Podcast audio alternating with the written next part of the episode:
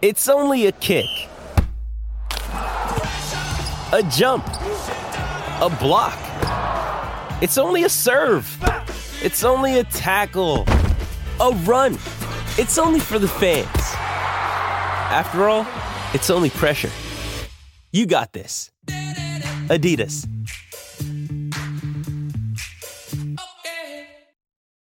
This episode is brought to you by Shopify. Whether you're selling a little or a lot, Shopify helps you do your thing, however you cha-ching. From the launch your online shop stage, all the way to the we just hit a million orders stage. No matter what stage you're in, Shopify's there to help you grow. Sign up for a $1 per month trial period at shopify.com slash special offer, all lowercase. That's shopify.com slash special offer. We've got our take cannons loaded and ready. Ready. Absolutely dominant on deep routes. Absolutely dominant on short The routes. boys are back, baby. Excellent separation against man coverage. This is Reception Perception, the show. Yo, what's cracking, everybody? James Koh, Matt Harmon here with you. You're listening to Reception Perception, the show. What's going on, Matt? Uh, you are in an undisclosed location. You look like you're in a like in a hostage situation, pal. What's going on? Blink twice if you need help. I know, right? Yeah, seriously. One, two. Uh, no, yeah, I'm in a very empty looking uh, spare bedroom in a house that we're renting um, here in Sandbridge while we're visiting family. But you know, it's funny, man. I'm on the I'm on the East Coast, so we're doing this show at like seven. We normally do at 4 p.m. Uh, Pacific, Right. and I mean, uh, God, the amount that your body gets used to like sports time is just so it's so weird, man. You know, like it was great on Sunday, you know, because we had the I don't know why I'm going into this now, but whatever. Um, you know, we had the we had the baby shower on Saturday, so you know, your boy had a few beers, you know, tossed back a few, right? On Saturday, and it was Yeah. like, hey, who cares? I don't got to be up on the show until noon. You know, I mean, I'm, I don't got to be up. It's like 6 a.m. like I normally am back on the West Coast. You know, but then it like I'm doing the the recap podcast for Yahoo at like you know damn near midnight is when I file my piece, right? So it's it's um it's just funny how we uh how we get used to sport like sports dictates our body clocks in so many weird Yeah. ways and so i'm Oh, having sure. uh, it's an adju- it's an adjustment man uh, but it's but it's been good yeah it's been good Uh, but anyways, hey, listen, we got a great show uh, in front of us here today. We are going to break down uh, things we saw from the Colts Raiders game on both sides. What do we see from the Colts? What do we see from the Raiders? Uh, talk about the Cooper Kupp injury, CeeDee Lamb's big day. But I want to start with Justin Jefferson because my God. My dude went absolutely ham sandwich. 10 catches, 193 and a touchdown. And um, this is no cap, no exaggeration. Like Justin Jefferson legitimately single handedly gave the Vikings the victory. Like he kept them in that game. There's no way in hell they win that game without the heroics of Justin Jefferson. yeah i mean it was just one of those moments where like I, I think it's a statement game from justin jefferson you know it's a game where he shows you that he's not just one of the best wide receivers in the nfl which he's certainly one of the best wide receivers in the nfl he's also just one of the best like non-quarterbacks in the nfl one of the most valuable Yeah. non-quarterbacks in the nfl and you know it's funny like the one thing that you could say about Justin Jefferson so far this year, for just from a pure stats perspective, because uh, this whole week there's so many examples. You know, the CeeDee Lamb thing we'll, we'll talk about a little bit, but like, you know, it's all it's almost as if the box score, just traditional stats, don't do a very good job of showing how a wide receiver is really playing. Because we have no questions about Justin Jefferson. Justin Jefferson's a great player, um, but Right. like there was a little. It just always felt like there's a little bit meat left on the bone with Justin Jefferson Mhm. this year. A lot of it is mostly because you know the downfield plays weren't there the plays in like 50-50 ball contested situations weren't there um you know kirk cousins is having his lowest uh, touchdown rate and adjusted yards per attempt uh, viking season Hmm. so far this year at least heading into week 10 i haven't revisited the number since then but um yeah he, he just hasn't been as efficient and i think a lot of that was sort of making uh, not that you would call justin jefferson a disappointment in fantasy No. right but Oh God, no. he wasn't having quite like the nuclear level season, but a lot of it was because they weren't really getting him the ball downfield. They weren't really getting him the ball in contested situations. I saw Next Gen Stats put out that every single one of his completion or his catches against the Buffalo Bills had a sub 50% uh, completion probability. Like they were all high degree of difficulty catches, and Justin Jefferson just kind of Right. took that game over, man. So you know, Gelhar and I, when you missed the podcast a couple of um couple weeks ago, we had the conversation about AJ Brown and you know was is AJ Brown a top five receiver in the NFL? And it's like we were both in agreement. Yes, he is. But then at the same time, it's like. Well, where does he rank in that inside that top five? Like, is he over Justin Jefferson? I don't know because I mean, Justin Jefferson is he's that good. Like, I, again, I think he is one of the most non the most valuable non quarterbacks in the NFL.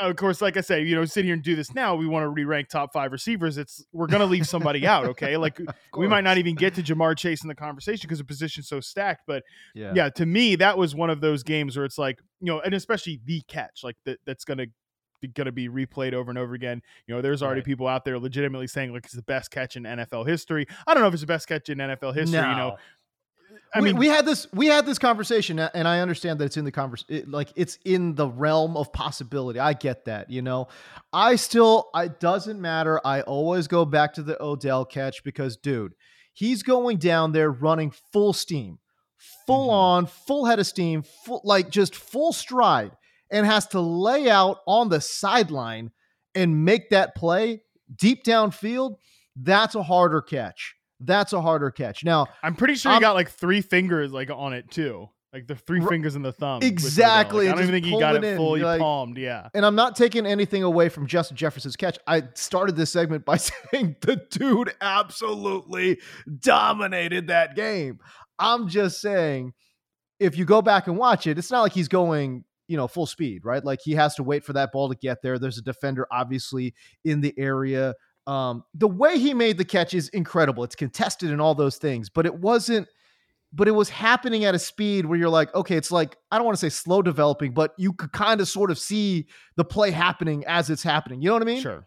Yeah. Oh, totally. Whereas the Odell thing was a lightning strike. You're just like, there's no way in hell he's catching that ball. Oh my God, he caught that ball. You know what I mean? I know. Yeah, was that was still things. crazy. Yeah. and look, I, I think I said this about Justin Jefferson after his rookie season. I was like, that was the most impressive rookie season reception perception results since Odell Beckham. Like, I think Right. Justin Jefferson had as good of a um a good, as good of a rookie season as uh, Odell Beckham did. He just didn't have that quite that catch, that statement moment on Sunday Night Football against the Dallas Cowboys, where everybody saw him playing for a New York team. Um, but I mean, you know, Beckham at his peak was like a legendary talent doing stuff like that. But you could also say offsetting, like which in terms of which one is better. And I, I do think this stuff is kind of stupid, right? Like I'm not trying to be like you know one of these big Right. TV shows like Right. Stay tuned next for to tell you why the Justin Jefferson catch actually wasn't that cool. Okay, like I'm not actually trying to do that, but you could say that the Jefferson one, in terms in terms of the moment, like what it meant, fourth and eighteen in that like. They like you said, they don't win that game without Justin Jefferson. Right. So that gives him more credit to it. But yeah, I just I think it was one of those games where you know a wide receiver truly took the game over, put Right. the offense on his back, and said like, "Yeah, I am I am having that type of season." e- Even if the stats don't always show it, because this offense is still sort of kind of coalescing, um, that I'm having that type of season where I'm one of the best like players in the NFL. Period. Like regardless of position, I am that good. And Justin Jefferson is legitimately that good across the board. Um, yeah, I mean, I I just the, what I came away from that thinking was number one statement game for Justin Jefferson. Number two, like, can we stop with this whole like the Vikings are are not like they're not that good. There's just like look, they have a great record. So many things are coming together for them. They just beat a Bills team. Buffalo. even Yeah. even if Josh Allen's not playing like his best right now, he's certainly making too many mistakes. Mhm. They're still one of the three best teams in the NFL. Period. Like everybody's Super Bowl favorite coming into this year, and you know, I, I almost think kind of James, like I said, mentioned the Kirk Cousins stuff. I almost kind of think like if you're a Vikings fan, you could almost feel kind of good that like, hey, we're we have this incredible record, and our quarterback's not even playing that great right now. Like from an efficiency perspective, like what if Kirk Cousins, who's always been a streaky player, like Kirk Mhm. Cousins having rocky moments. Oh, you know, wake me up when there's something new to talk about there. That's been Kirk Cousins' entire career. Like, what if he just catches fire at some point and then this team could really make a run in the NFC? I mean, why not? Look at the NFC Why right now. They totally could do it. Oh, it's wide. The NFC's wide open. They absolutely could do it. I mean, look, they, they've obviously locked up their division practically already. Um, we're going into week number 11. You, you talk about Kirk Cousins and streaky quarterbacks. I mean, isn't that what that's what the NFC championships are all about are streaky quarterbacks. It's like go Yeah. back 15 freaking years, you know. It's like it's nothing but just streaky guys getting hot at the right moment. Nick Foles, Eli Manning, you know. It's like, other than like Tom I mean, Brady, Matt, what about what about Matt Stafford? Like sure, Matthew Stafford's had You could make that argument too. streaky moments. I mean, even even within last season, it wasn't like I think there's this idea that Matthew Stafford was just like great from the beginning to the end of last year, but there was a Yeah. whole period where it was like, do we need to have a conversation? It's so fu- this is so funny what, about football, man. It's like we never remember the actual journey that it took to get there. We just remember No. like the end results, or we remember how Right. teams start. We remember how they finish, but we always forget the end or like the middle. And with the Rams, like Right. remember there were moments last year was like, do we need to have a Mhm. conversation about Matthew Stafford? Like, was this trade really worth it? Like, did they really upgrade on Jared Goff? And obviously, this year's been just a complete train wreck for the Rams. It's a whole other conversation. But um, yeah, it's just like that's how a lot of these quarterbacks that aren't. I mean, Patrick Mahomes, like Patrick Mahomes, Josh Allen, even and even Josh Allen again is having a little bit of a streaky moment. but, like right, right, right. uh, unless you're Patrick Mahomes or you're Tom Brady at the peak of his powers, or like you know Peyton Manning or one of these guys, like yeah, you have up and down moments, and like you just hope you catch fire at the right time. I think, I think the Vikings could feel like in this watered down NFC, like we just have to catch fire at the right time. And same thing with the you know any of these other NFC teams um, that have a little bit of a question at quarterback, like Minnesota does. it's funny because man like it- my colleague john hansen is a lifelong vikings fan and he just has such a like tumultuous relationship with that franchise Oh yeah, as yeah, you yeah. can imagine as you can imagine you know and it's like I mean, James, I said the, I said the words Vikings fans can feel good, and I don't think there's a Vikings fan out there that's, that Nope. feels good at any Nope. point ever. Nope. Nev- never, never. And and that's the thing with with John is he's he wants to believe, but he doesn't believe, you know. And it's like, and he was saying like, you know, real Viking fans, like lifelong Viking fans, it's like they're happy, but they're not like they're not like hopeful. I don't know because like hope has just been stomped out of them for so many Yeah. years, you know. So right now they're happy, but they're not like that's the way he put it. They're happy, but they're not hopeful, you know, because Mhm. That with hope brings pain, you know? So like it just I don't know. It's it is very man it's a lot of fun talking about the Vikings for a lot of reasons. Justin Jefferson is playing out of his mind. We got Kirko Chainz doing his thing, you know, like on the plane with the ice shirt off and just just loving it, man. Like and you know all those things this is just such a fun Vikings team um, to Mhm. watch because it's it's a roller coaster. Every uh, like a lot of these games are really really close. They're eight and one. It's not like they've dominated any of these games. You know what I'm saying? No. Yeah, no, I agree. Um, they're just such a funny team because they have had this like, I, I don't know, they've just had. th- There's just again, it feels like there's a meat left on the bone with the Vikings, even on offense, where they have this like superstar player in um, Justin Jefferson, Dalvin Cook. Like that that run yesterday that Dalvin Cook had against the Bills, Ooh, I boy. feel like that was kind of the first time that Dalvin Cook's had one of those like Oh. massive trademark runs like that. That really hasn't been there. The offense, the offensive line, from a pass protection standpoint, hasn't played incredible all year long. I think that's still gelling, and you know that's kind of again the funny thing is that they have this record and they're really maybe not playing as great as their record might indicate, but they have the talent Right. to do it. You know, and that's the thing where if they just flip a switch, and even if they lose some of these games, but they're playing a little bit better towards the stretch run, you almost might think like, well, you know what? Th- This is why it's like, who gives a damn how they look as long as they win? Because it's just building up. Like you just look at that as like you're just building up insurance. You're just building yourself like room for error later on in the year, and that's kind of where I feel like we're at with this Vikings team. um, couple notes here. Okay, one, I just wanted to point out the fact that this all this offseason talk of getting Dalvin Cook, you mentioned Dalvin Cook, getting Dalvin Cook more involved in the pass game, that obviously was a lie because Yeah, Dalvin. Cook right now is averaging 3.7 targets per game. I believe that's a career low for him. A career low, Matt. Amazing like think stuff. about that. that is incredible. It's like what? it's not. Oh. It's not even average for him. It's like, come on, dude. What what what what happened here? I thought we were supposed to get him more involved in the passing game. That's obviously not the case. Uh, and the other thing I want to bring up Um, and because it's like uh because we talked about this, we go all harken all the way back to week one, Matt. Harken all the way back to week one. You went on and you said, Oh, I could see Ja'Marr Chase being the first receiver ever, the first receiver ever to have 2,000 receiving yards. You And mean then the Justin n- Jefferson, not Ja'Marr. Yeah, yeah, yeah. Chase, to speak Oh, yeah. Sorry, sorry, sorry. Yeah, Justin Jefferson. Justin Jefferson, first receiver ever to have 2,000 uh, receiving yards. And then, of course, the next two weeks, it was like, nah, well, that's not going to happen. Guess Nope, what? Just a little off that pace. Guess what? We're What? back, baby. We're I know, right? After 193 and through 10 games, Justin Jefferson is on pace for 2,003 yards, Matt. what a crazy topsy turvy season.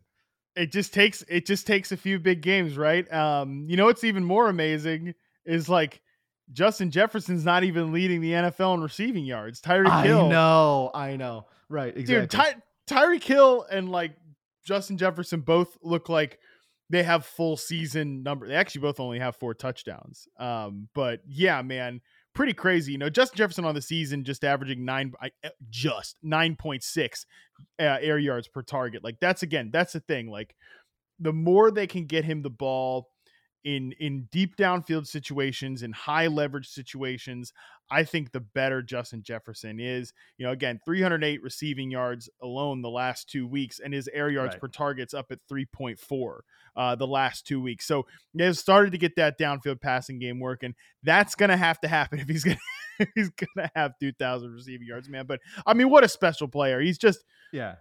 I think I think he just goes to show like I know I'm I'm gonna you know talk about route running shock. I'm gonna talk about technique shock, but like that's what was special about Justin Jefferson. I I think he kind of got overlooked because he wasn't really.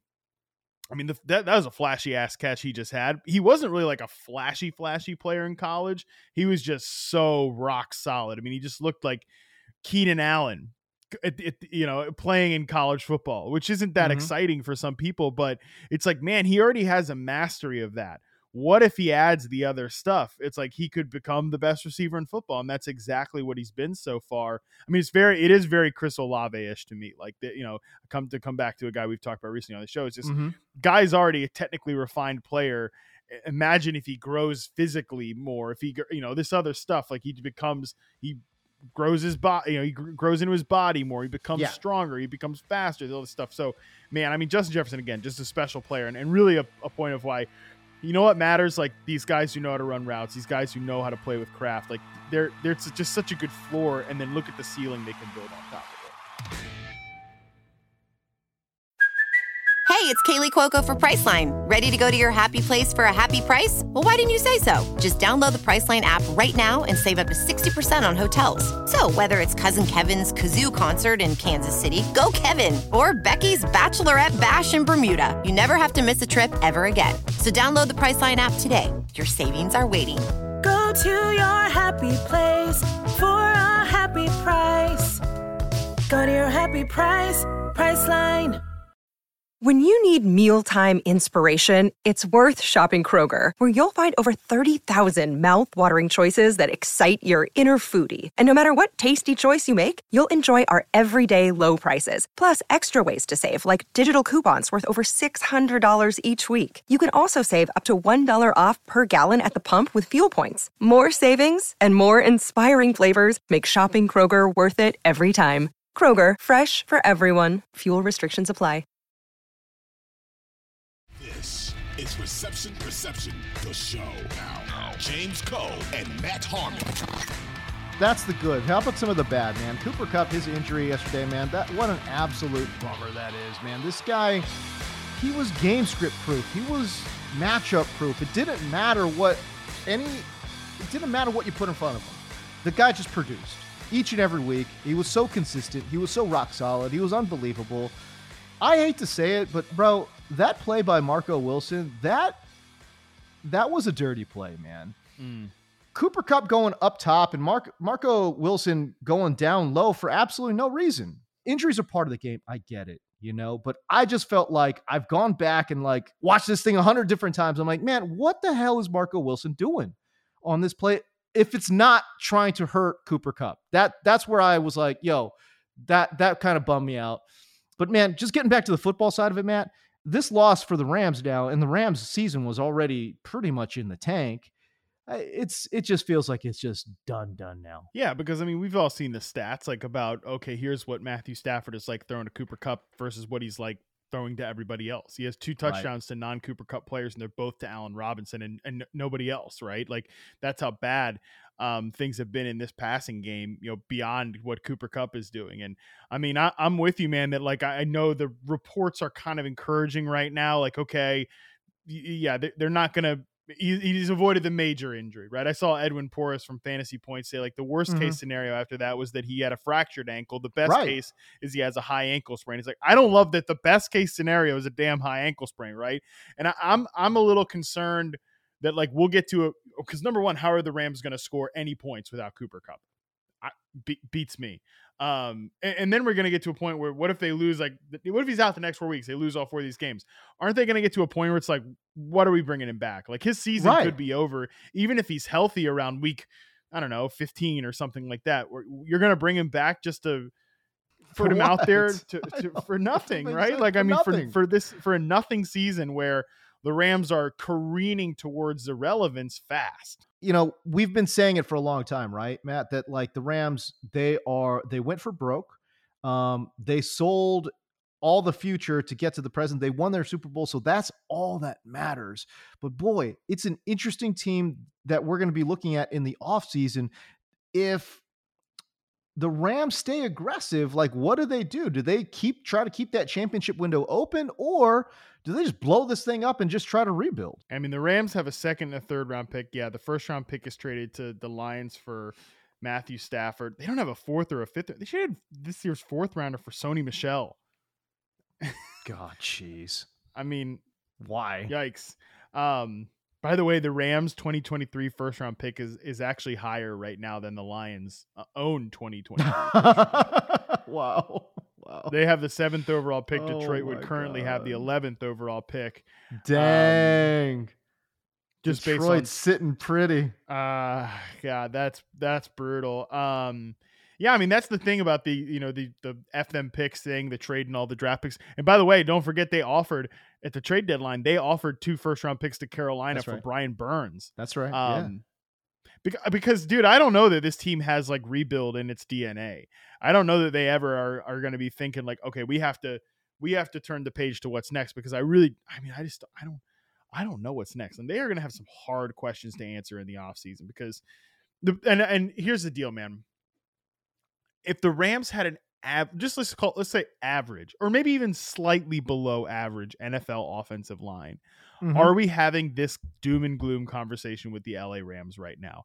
I'm not I'm not sure we are because that unit has been so bad that I like it Uh-huh. is it's it's a debilitating force on the entire offense. Like Matthew Right. Stafford gets killed, you know, at least he's once a drive. Smoked. Yeah. I mean, he has damn cushion. He didn't play in the last game. They can't run the ball at all. Um, obviously, the fact that they don't have a lot of speed on the outside, whether it's Robinson or I mean J- Jefferson, although Jefferson hauled in a deep touchdown um, yesterday, like it just that's that's that's problematic. But it's like okay, we could be like a matric. Look at I mean the line. I mean not the line. Excuse me. The 49ers like they're in a pretty efficient offense because they can run the ball, and they don't even have a great, great offensive line. They have problems on the offensive line, but they can run the ball efficiently, and they can be like a let's move the ball down the field, um, you know, kind of matriculate it, right? Like Brandon Right. Aiyuk on some intermediate routes, Brandon Aiyuk on some short routes, Deebo Samuel, George Kittle, let's get yards up to catch, stuff like that. Um, the, the Rams could have been that type of offense this year with Stafford. It's just this offensive line is so bad that yeah, I almost kind of think like if they want to keep if I mean if Sean McVay comes back for another year of this, you know, because he's I, I could totally Or, see him or Aaron like- Donald. or Aaron Donald comes back for another year of this, and everybody's like the reports are that you know McVay is definitely like tying his future to the core of the Rams, which I don't 100% understand, James, because yeah, like Donald might be year to year at this point. But like Jalen Ramsey's not a not about to retire. Cooper Kupp is not about to retire. It's like these core this core of guys doesn't actually like smoothly line up with each anyways, but I could totally see though, hey, Kirk Herbstreit, we paid you a lot of money this year. It was a mixed bag of results. Go back to making a bajillion dollars as a college football analyst. In addition, just we'll but we'll have Sean McVay slide into your spot here on Thursday Night Football, and he'll be he'll be the next Jon Gruden. Like every time a coaching job comes up, what is Sean McVay really want to stay in that booth? You're going to come? But anyways, like just saying all that to say, like I could see the Rams going one way or another, but it's like if I'm if I'm these guys, I'm thinking like, what if I just throw every every resource I have at fixing the offensive line and try to run this back for one more thing? Uh, they could, but man, there's a lot. There's just a lot of question marks, and I think the O line is is probably it's up there for sure. And I really can't believe that like a 40 year old Andrew Whitworth was the one guy holding this whole unit together. That's nuts to me. You know what I mean? Like what no, happened? Yeah. I think there's other I think there's other problems. Like, I mean, just Havenstein's played worse this year. They've had injury. Like that's another thing too. It's like they had injuries to an already weak unit. And when like Yeah, you come exactly. in with an offensive line that's bad and, and you know, certainly you know, one of the five worst in the NFL, and then you get hurt. Right. Like nobody has enough quality offensive line to field like to field a lot of depth there, even if you're Yeah, a yeah, good yeah. offensive line. So yeah, I, just a unit that was destined to to fall apart. Uh, man, and like this is one of those things like who's the fantasy winner? You know, you know who gets the boost now that Cooper Kupp is out? Nobody. No one. I mean, no one. Absolutely. No, one. We I, I've talked about this um, on various other teams, but now the Rams to me just enter into this like fantasy dead zone. Like No fly zone, t- baby. There's like not a single player that I am interested in. I, I don't care about the running backs. I don't care about the wide receivers. Even Tyler Higbee, I know he had a decent game. Like I'm I don't care about Higbee. I don't care about anyone on this Rams offense because what is the upside? As you mentioned, I don't think they're going to be scoring a lot of touchdowns. And you know what? If you're looking for upside, you need to pick teams that score touchdowns. Guess what? Rams ain't they ain't scoring no touchdowns, man. So No. I'm not that interested um, in in any of the assets from a fantasy perspective uh, moving forward. All right, let's talk about CeeDee Lamb. He had himself a huge day uh, on a day that I thought that Dak did not play very good football at all. Uh, 15 targets, 11 receptions, 150 yards, and two touchdowns for CeeDee Lamb. He went absolutely bonkers. And again, I just go back to the fact that Dak Prescott with Eric Stokes on the sideline, um, no Rashan Gary for the for the Packers. Uh, I, he did not look good. 265 passing, three touchdowns, fine, but also two interceptions, a 78 passer rating.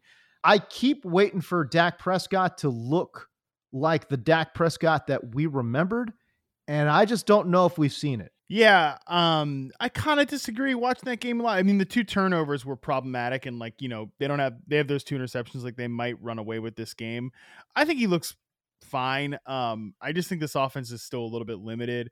Um, looks good in the run game with Tony Pollard. Uh, Yep. But yeah, the two picks, it's like you know, Greg Olsen watching that game was kind of like, oh, those those might be on CeeDee Lamb. Like he needs to he needs to cross that guy's face, not take it down. It was like, what if he's just running a post route? And like Dak took the blame on the sideline. Maybe like that was I don't know. Just who knows what the like maybe those were Dak's fault. Maybe they might have been a little bit CeeDee Lamb's fault. But you know, this to me, talk about a statement game. You know, CeeDee Lamb's one of these guys that's like some fantasy bros are like, yeah, he's been good, but like he hasn't had a hundred yard game yet. He hasn't had like a big eruption game. It's like, well, duh, he's been playing with Cooper Rush. Okay. Like, of course. And like, if you date the stats back to Uh-huh. last year, which some people do, it's like, yeah, he's playing with the playing with Amari Cooper, like playing with Dak Prescott when he had a calf injury. It's like, it's almost as if the box score doesn't total, like I said earlier, doesn't totally encapsulate how good a wide receiver is. Cause I don't know what, like, if you want to tell me like there's a reason that CeeDee Lamb hasn't had like he's just not that good, like you know whatever.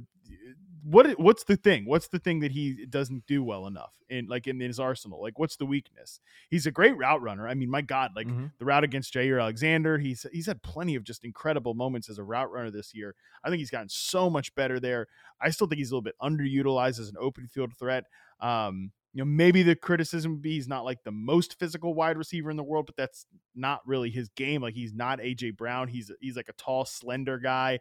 Um, Yeah, I think I think that's probably where it lies, right? Like he's more Marvin Harrison than he is Randy Moss. You know what I'm saying? Like he's just more like he's a technician and and I think as great as Marvin Harrison was, I thought the Colts could have done really well to find themselves a physical receiver that they just never had with that Peyton Mhm. Manning era team. They had a lot of finesse guys. You know what I'm saying? That's why New England beat them up. You know, they just literally would just mug them at the line and say, "All right, well, get off the line, get off press, see what you can do." Um, I, and I'm not saying CeeDee's not great against press or whatever it is. I, I'm just saying that's more of the archetype of receiver that he is. He's more of the the finesse Yeah, guy sense. you know and i and i think some of these and i think some of the criticism is they want him to be something that he's not which is this big physical presence that's just that's just not who he is Yeah, I just think he's gotten so much better too in like contested situations and stuff like that. Um, yeah, I mean, I he, I just think he's a great number one receiver and like i agree like he ha- he has these moments like uh, this one, this game against the Packers, which I mean, it's not CeeDee Lamb's fault they lost that game, right? Um, no it's like, hey, h- how about they have one good cornerback besides Trevon Diggs? I mean, my God, like they run out there, they play just pure cover one, yeah a ton of cover one snaps against the Green Bay Packers because they don't want to.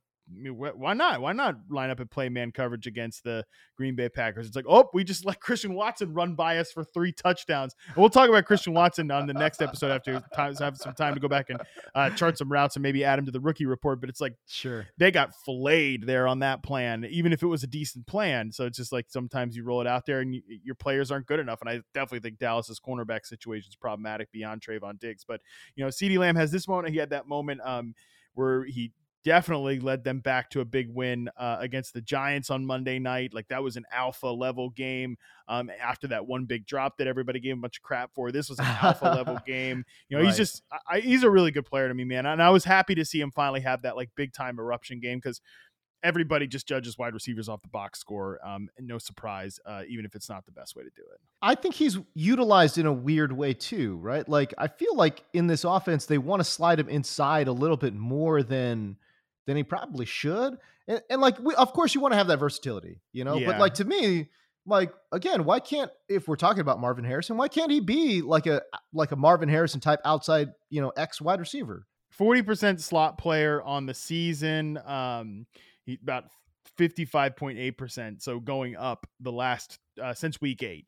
And I do agree with you that they're a little too static with their wide receiver usage. It's like, okay, well, Michael Gallup's back. Michael Gallup can only play the X receiver role. I'm sure they don't want to add too much to his plate because, um, you know, b- because they just don't want to have him doing too much right now because he's still so fresh back from his ACL tear, which people forget about. Which is why I'm sure they, you know, are sort of kind of in the market for where they, or at least they want to be in the market for Odell Beckham, right? Because they want to slide him as an outside receiver and keep CeeDee Lamb in the slot. It's like you need to just decide on what you want CD to be and let him let him do that. But man, he was just a first down machine against the against the Packers, like consistently moving the chain, doing his little wiping the nose move that he does there Right. um, over and over and over again. Man, yeah, it was it was an awesome game to see from CeeDee Lamb. Just a guy that I think maybe it's because he plays for the Cowboys, maybe it's because he was drafted really high in fantasy this year. But you know, when he's out there with Dak, and like again, maybe we have you know Dak hasn't played his best ball coming back from the injury. I don't know. I think he's been, I think he's been pretty damn good. I I, I wasn't I wasn't too unimpressed with what he did Hmm. uh, against the Packers. I think the defense really let them down in that one for sure. Um, definitely some questionable coaching decisions, as there always is with Mike McCarthy in big games. Um, right. right. but but man, yeah, I, I think that when he's out there with Dak, like those two have such a great timing and chemistry that I think it actually accentuates what CeeDee does really well as a route runner. Well, yeah, I mean, listen, Dak uh, when he throws to CeeDee looks great. When he throws to anybody else, it doesn't look very good. And again, and I go back to the fact that the Packers were down major defensive players, major defensive players. This offense, to me, the Cowboys offense should have, should be good enough to I don't want to say dominate what the Packers are are doing. And by the way, the Packers their style of defense too is really weird. Like they they let they kind of let you go down the field on them, right? Like Yeah. they Mhm. don't believe in giving up big plays. It's all about like, all right, we're going to keep everything in front of us. Um, they've given up a high percentage of, of completions. Um, they're not rushing the pass. I mean, especially not with Rashan Gary out. They're not rushing the passer, passer very well. Clean pockets for Dak. I, I just felt like, look, all the ingredients were there for ha- for him to have a great game, and he had uh, yet another average game. And I think he's had a lot of these average games um, throughout the season. So I, I don't know. I've just been surprised because I I look, Dak to me is not Derek Carr, right? Like the expectations are different. Dak is a good player, right? Like when I see Derek Carr, I'm saying, I'm saying to myself, okay, we got a slightly above average quarterback, uh, and whatever whatever he gives us over that, that's a bonus, right? But I feel like Dak is on a is on another level than than Derek Carr, and you know, again, it's just expectations. You know what I mean? Like if we got this level of play from like I don't know, like John Wolford, you're like, oh Wolford, you're Oh, like, oh, this is this is great, this is amazing. Wow, he looks really good. But it's like, no, that's not. It, it's all about expectation. So when I say he's been somewhat disappointing in my eyes, it's because I'm expecting more from Dak Prescott. You know, because I think he's a good player. That's really what it comes down to. So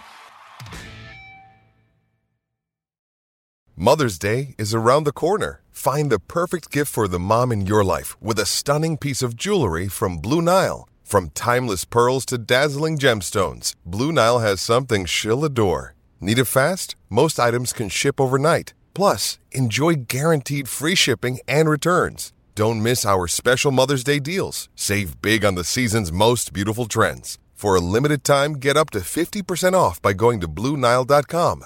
That's BlueNile.com. Another day is here, and you're ready for it. What to wear? Check. Breakfast, lunch, and dinner? Check. Planning for what's next and how to save for it? That's where Bank of America can help. For your financial to dos, Bank of America has experts ready to help get you closer to your goals.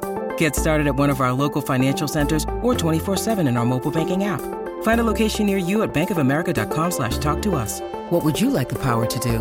Mobile banking requires downloading the app and is only available for select devices. Message and data rates may apply. Bank of America and a member FDIC. This is Reception Perception, the show. Now, James Koh and Matt Harmon. I think the Cowboys, you know, again, that that was a that was a game they they they needed. They fumbled it, and that that one hurts uh, just a little bit. But they are down, but they're not as much of a down clown show as the Raiders are right now. Two and seven on the season. Uh, how do we tackle this one here, man? Like, okay, so the Raiders take on the Colts, and the Colts were an absolute coming into the game, a total clown show. Um, but man, uh, they reinsert Matt Ryan into the lineup, and you know Jonathan Taylor looks like the guy that we expected him to be at the start of the season. 22 carries for Jonathan Taylor, 147 yards on the ground, a touchdown, 6.7 yards per carry. Dude looked great, Matt. Yeah, dude look great. And, You know, I think there's still a chance he's playing with an injury, right? Because you know he was dealing with a high ankle sprain, and there's everything like that. But dude, yeah, the Raiders, man. I mean, oh my god, we can we can get into them in a second, but I'm man, I almost it makes me feel a little bit bad again retroactively for Frank Reich because. I mean, we all know that Jim Irsay went down to Frank Reich and said, "You're benching Matt Ryan, and you're going to play Sam Ehlinger the rest of the season." Which, again, I cannot keep. I mean, you got to keep coming back to the fact that that was an insane thing for them to say, an insane thing Right. for them to say. So they, but and then as soon as they get Frank Reich the hell up out of there, you know, Jeff Saturday apparently sat down. I read the uh, story from Jim Trotter, uh, NFL.com about it. Okay. Apparently, Jeff Saturday checked in on Matt Ryan, like, "Hey, man, you know, I was I was the guy that got benched in Green Bay. Forgot about Jeff Saturday. Even played for the Packers there for a second. Towards the end. He's like, I got benched in Green Bay for playing poorly. Like, how are you doing with all this? And then by the they have a conversation. Jeff Saturday thinks on it. They're starting Matt Ryan by the in Jeff Saturday's first game.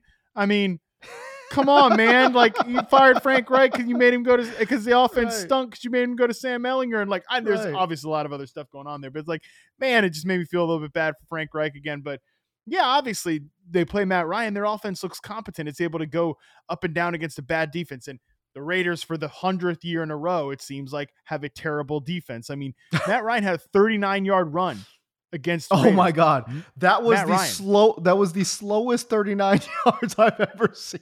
It was like it like took two minutes to complete. I'm like, why? There's no. Where are the defenders? Where are the What Raiders? was what was Matt Ryan's next gen stats miles per hour on that play? Oh my, five. I don't know, man. It was so bad. It just it's just crazy that I'm like, how is he still running? Like, and oh, oh, he, oh he's still running. Oh, okay, he's still running. My, my God, where are the defenders? Where are they? Like, how is this guy racking up a 40 yard run? What's going on? 17.7, 17.7 miles per hour. There you go. I don't know about that.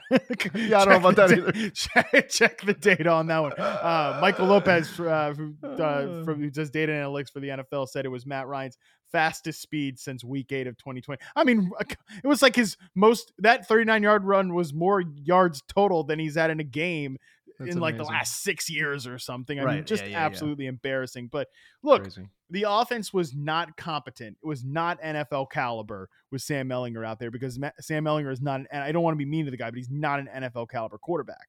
But correct, you get Matt Ryan in there. You get the timing passes to Michael Pittman. You know, he has Mhm. seven catches on nine targets. You get the you get the ball out on time to Parris Campbell, and then the Raiders forget how to tackle him. I mean, it's just a you're able to run a real NFL offense. But yeah, like I don't know, man. I'm I'm still very obviously look, the fact that Jeff Saturday won his first start doesn't vindicate everything that the Colts have done No. over the last week at all. But um they ran the ball better than they had at any point this year. That that is for sure. Yeah, I, and I think I talked about it on this show. I can't remember if I did or was it on the main. Well, it doesn't matter. Anyways, I, I know I talked about it at some point that Jeff Saturday, given his background and you know what, what he's going to do, obviously he doesn't have a lot of head coaching experience. No, he has no head coaching Uh, experience. no coach, no yeah, yeah. Sorry, please- he's got no coaching experience at all. but what he can do, he could talk about O line play, right? So like you you figured, okay, he come in at least put hyper focus on the O line and maybe get these boys in order, maybe get these guys uh, in a little bit better shape than they were in weeks previous, and maybe that would help the run game. Maybe that would help Jonathan Taylor, and all those maybes turned into actualities because that's actually what happened. I do want to point out that the Raiders, up until this point, actually were a very good run defense. Okay, so 3.98 yards per carry allowed to running backs. That was the fifth best in the NFL. And when just isolated against running backs, right? Top five in rush yards over expected, and also top six in rush defense EPA. So this is a unit that I didn't have a lot of hope for for Jonathan Taylor to put up big numbers. I thought, okay, maybe he puts up respectable numbers because he's Jonathan Taylor. But no, he put up big numbers 6.7 yards per carry for Jonathan Taylor, again, against a defense that up until this week had been pretty good. So I guess it kind of dovetails into the next topic, which is are the Raiders bad? I know it's a simple question, and I know you're looking at it and you're saying they're two and seven on the season. Of course, they're bad, James. But to me, it's not that simple, right? Because they're 0 and 6 in one score games, and they've led three of those seven losses by 17 points. So is it variance or is it just bad coaching? Is it Josh McDaniels? Is it the offense? Like, where are we going with this Raiders team? I think they're bad. Um, here's a stat about the Raiders: their defense, just overall, all, it allows the third highest yards per play. Um, they allow the seventh most first downs per game, but they've allowed uh, they rank twentieth in terms of explosive plays allowed per game. So it's not like they give up these big chunk plays; they just get they just get pushed around, right? I mean, yeah, Mm. and then yesterday, of course, they've allowed they allowed a lot of explosive plays, but th- their defense is bad. Their pass defense is bad. I, I, you know what I think, James? I think that the Davante Adams trade, which may have been, may or may not have been misguided.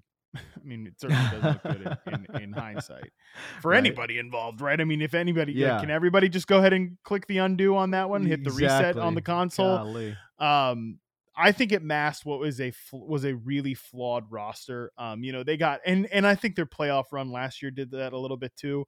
I mean, Derek Carr like has these really good seasons at certain times, um, but I think he's an average quarterback. I think Mhm. he's a guy that you can win with, not win because of. Their offensive line is a problem. I mean, it was a problem on paper heading into this year.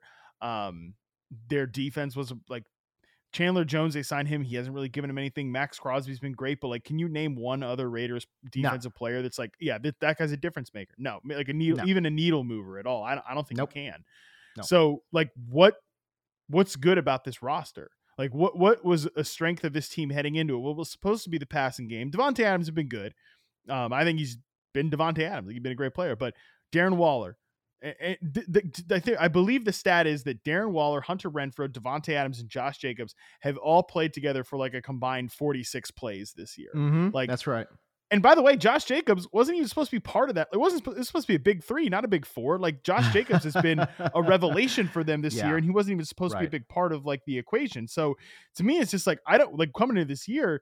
The thing that was supposed to be really good about the Raiders and potentially make like put them into the mix in the AFC was they were going to have this spread it out pass attack with Darren Waller creating mismatches, Hunter Renfrow creating mismatches in the slot, and Davante Adams being the best wide receiver in the NFL outside. And like they just haven't had that this year. And then beyond that, their offensive line can't pass protect and their defense can't stop anybody. So to me, James, the question is simple, and I believe it's just it is what it is. Yeah, the Raiders are not good. Let me focus in a little bit on the coaching though, right? Like, is Josh McDaniels is he a problem, right? And, and to me, I, I kind of look at like the usage of Hunter Renfrow versus Mack Hollins and say to myself, is that smart coaching to have Mack Hollins play significantly more snaps than Hunter Renfrow? And, and I get it, Hunter Renfrow's been injured, but I'm just saying, even when healthy, he's not a guy that's on the field 100% of the snaps, whereas Mack Hollins is. That to me seems like a little bit of a problem. As a matter of fact, Hunter Renfrow has played less than 80% of the snaps on five of six games that he has played. Mack Hollins, on the other hand, has played north of 90% pretty much every single damn game. So maybe the dude's not putting the guys, the right guys, in the right spot, letting them win where they can win. Because, hey, listen, I'm not even saying Hunter Renfrow's a guy because he's not. He's a good player. This dude had 100 receptions last year, Matt. Like, h- how is he not part, an integral part of this offense? And it's weird too because you think like, oh, coming from Josh McDaniels' offense is like what they did in New England. He's they're, they're going to emphasize the slot receiver, right? Um, Mhm. He was a guy that looked pretty bankable, but yeah, the fact that they've made him sort of like a bit, you know, almost in a weird way. I wonder if I, I wonder if Josh McDaniels looks at it, and I have no idea. I'm just totally speculating. Looks at it as like, well, the best thing we do right now is we run the ball, and I think they've been a little overrun heavy at times. Like Davante Adams even come out and said, first half against the Jaguars, we're cutting those guys up. We're I am destroying this team single handedly, and he gets no production in the second half because I think they went a little too far into their shell. It's like, well, we got to have Mack Hollins on the field because he's bigger and he brings something as a run blocker. I bet you that's I bet you that's part of the justification because it's the t- it's the thing that they do the best right now. You know, it's they're they're like a run first team, and you know Derek Carr hasn't had this great season. He's had this really emotional press conference where he got Yeah, really yeah, yeah. upset about it, and I, I you feel kind of feel for the guy. And he made a point too. It's like I don't want to sit here and be questioning the coaches because like they've accomplished a hell of a lot more than me in this league, right? Like Josh McDaniels has won cha- championships as a coordinator. A lot of the dudes he brought from New England have won championships, right? And like Derek Carr isn't hasn't won anything. So I get his point there, but like, um, yeah, I, I really don't know. I think I think that this obviously this experiment is not going well. Um, but again, I think expectations got a little out of whack when they traded for Davante Adams, which I think they only kind of did because They felt like they were close. well, maybe the end because like Davante Adams really wanted to do it. Like he wanted to leave Green Bay and go play with his buddy. De- like, didn't you've seen all the stuff where it's like these guys have talked about playing together forever. Like I think Devonte Adams wanted to come play there, but I mean, not as if it got him any discount. Discount. They paid first and second round pick, and they paid him more money than God. So um, I think it just it just gave it just gave expectations a little too much juice to the point that you know we were all talking in the preseason like the Raiders. They what if I mean people literally were out there like the Chiefs could be the fourth best team in the AFC West. You're you're you're on drugs, okay? Like Patrick Mahomes is still quarterback Jesus. He, he still exists. And the Raiders were just never going to be in that mix. They were never because they're not even No. like Denver. Even if like if Russell Wilson has was the player we thought he was going to be, they still had a good a good good roster. Um, I Oh, think their skill position talent was overrated. Um, but But still and solid. then they've suffered injuries, but it was still Yeah. solid, and their Yeah. defense was rock Oh, solid, and their offensive yeah. line, you know, before some injuries was really good as well. But the Raiders just never had that roster. They had what should have been a great passing game, and that's really it.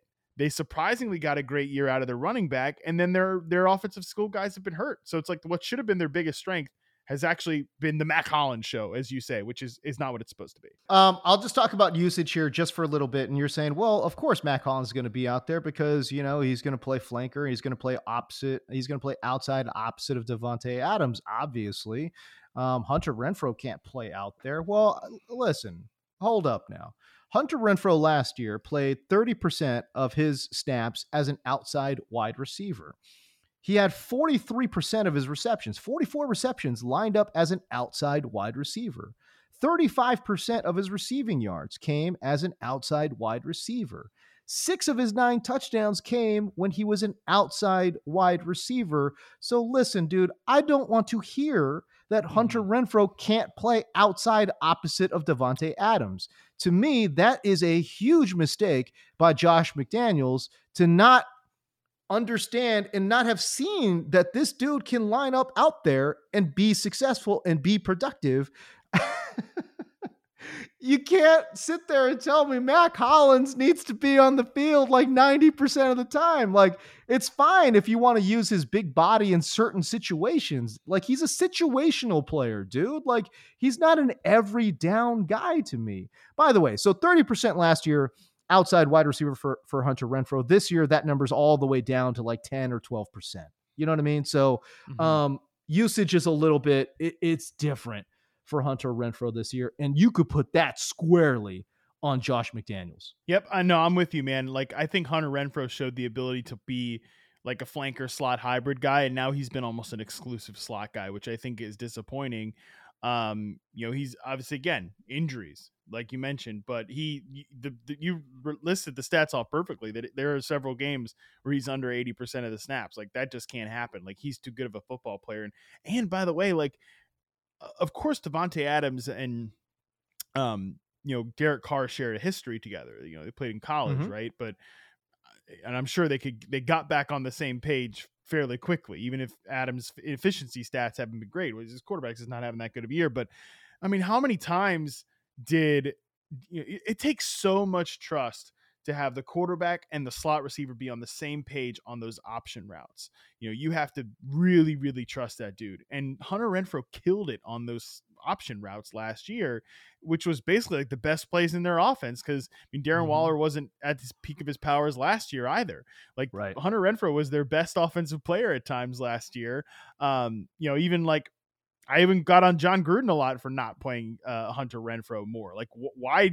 Like, you got a surprising rookie season out of this guy, and like you basically in 2020 just kind of buried him, uh, and then you finally bring him back out in 2020 when he has this great season. He gets contract extension from this regime, and then they make him a pure slot receiver. And you know, th- you need to have that guy out there in two wide receiver sets. You know, or Yes. you need to have that guy out there for sure. Not not Mack Hollins. I agree with you. Like, I think that's a that's a pretty bad coaching um, problem. And you know, it's just it was one of those things too. And again, we talk about the Raiders coming into this year. We talk about oh, well, they they could be competitive in the AFC West. It's like, are we sure Josh McDaniels like has just Right. learned his lesson? And you know, look, I don't hear a lot of like. I don't know that any of the players are coming out and like throwing him under the bus or anything like that, but um I don't know. It's just how, do people really can people really change? It's a question. I mean, it's a question worth asking in life, James. It's a question worth asking when it comes to football coaches too. That's right. Can people really change? You know, he does all this stuff that rubs people the wrong way. Um, as the head guy in Denver, Right. is that still going on? I mean, those questions are going to be asked. Uh, it sounds like Mark Davis is not going to fire Josh McDaniels one year into his. I mean, uh, he can't afford career. to. I mean, Yeah, as we know, the that's a- Raiders yeah, are one of the more w- one of the more financially strapped, you know, franchises in the NFL. It's like uh, we talked about this on on our Direct TV show. It's like at the end of the day, he can't do it because he can't afford to do it. Like if you get rid of this guy, all right, well, who are you going to bring in? Uh, if you bring in somebody, if you bring in somebody cheaper, that means they're not well known. And if they're not well known, people are going to say, "Well, we didn't get a coaching upgrade." Right? So like, what? Why did we make this move? You know, so it's just, man, I don't know. I, I feel like they're priced into having Josh McDaniels here for another two to three years. Um, but again, his track record has shown that he's not that great of a coach. Um, so I just wonder what's going to happen here with this franchise. They're they're locked in with I think they're locked in with Derek Carr too, right? So it's like they've paid Davante Adams all this money, they've given Derek Carr all this money, Josh McDaniels all this money. It's like, oh they boy, Can get, they can they can sneakily get out of that Derek Carr contract, but they are you know they they're certainly locked into this version of the team if they keep Carr around. That is that's tough, man. that's that's a tough situation to be in, man. All right, hey, listen. Um, all right. Uh, as always, if you guys uh would be so kind, like and subscribe to the show, that would be great. You could find Matt on YouTube as well, by the way, uh, posting a lot of these clips um, in video format for your enjoyment. They're nice and short as well, which is cool. If you don't want to listen to the whole show, that's cool. Find him on YouTube as well, and of course, you can find us both on Twitter and on the Discord. Um, if you guys are subscribers to the website, Reception perception.com. All right, for Matt Harmon, I am James Koh. We will catch you in a couple of days here. We'll see you.